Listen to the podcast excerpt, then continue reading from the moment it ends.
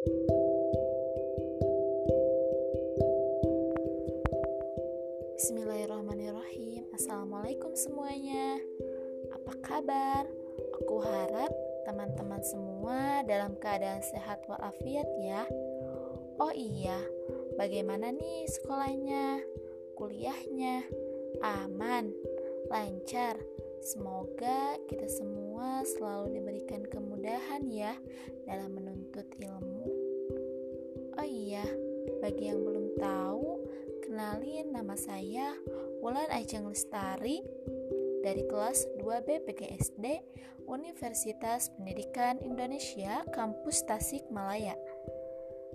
Nah, podcast ini merupakan salah satu tugas mata kuliah Pendidikan Lingkungan Hidup tema kali ini, saya mau berbagi informasi dengan teman-teman semua mengenai sampah.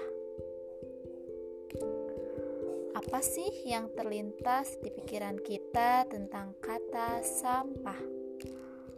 Hmm, pasti jawabannya jijik, kotor, bau.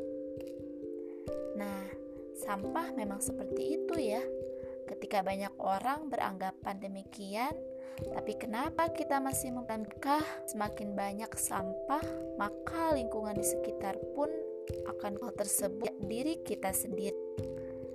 Dalam kehidupan manusia, kehidupan manusia sejak dulu, tentu sampah belum menjadi masalah yang besar, tetapi seperti yang kita ketahui sekarang, bahwa semakin bertambahnya penduduk, terutama di kota-kota besar, maka sampah yang dihasilkannya pun akan semakin banyak. Jika dapat diamankan, sampah tidak akan menjadi potensi yang berpengaruh terhadap lingkungan. Namun demikian, sampah yang dikelola tidak berada pada tempat. Hal itu berdampak pada kesehatan masyarakat dan lingkungan di sekitar pun menjadi kumuh.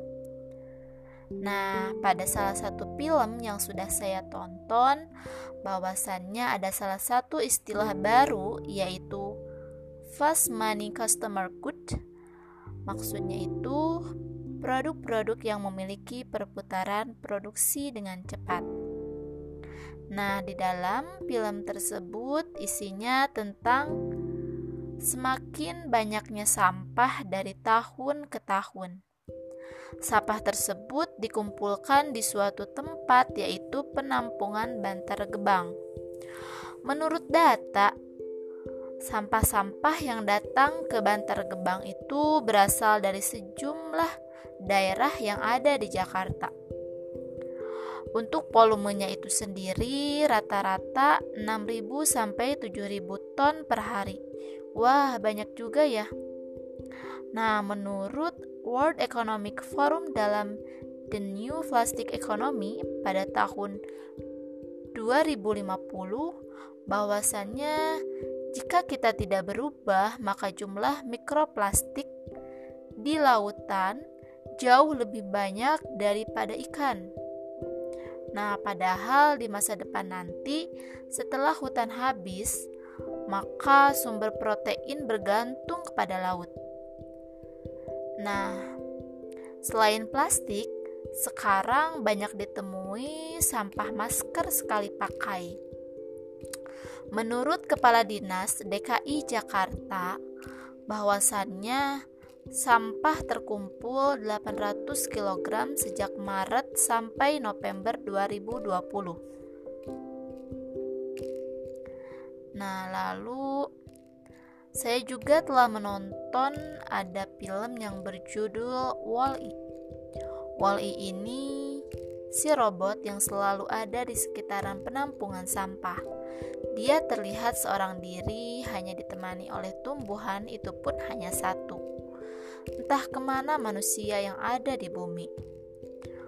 Wall-E yang dalam kesehariannya hanya memasukkan sampah-sampah yang kemudian dipilah dan dikumpulkan di rumahnya.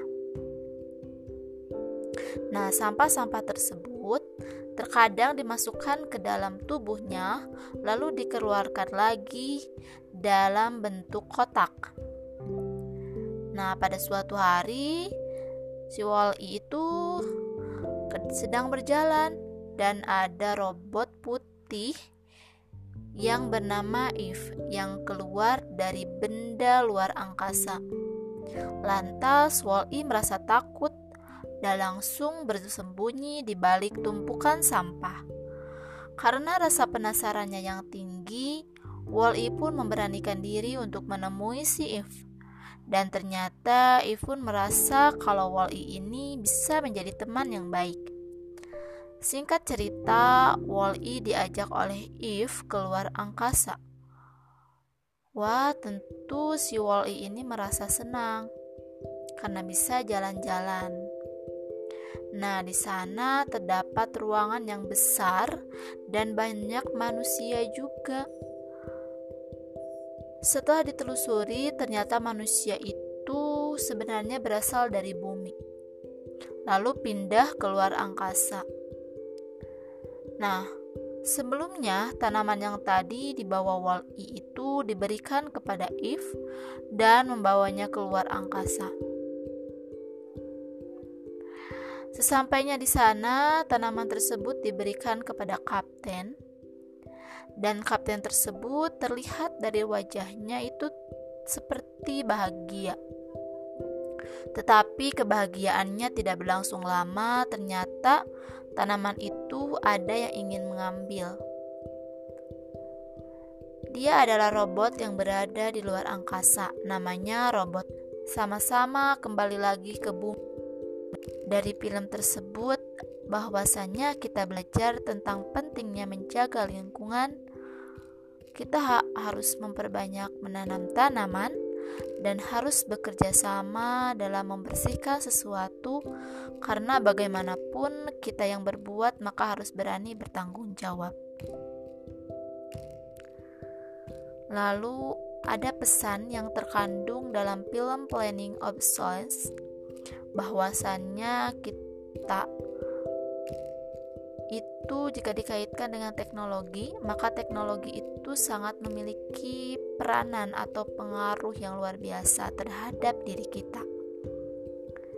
Tetapi walau bagaimanapun, walau secanggih apa pun teknologi, tidak akan mampu membersihkan sampah yang banyak itu dengan baik dan juga maksimal.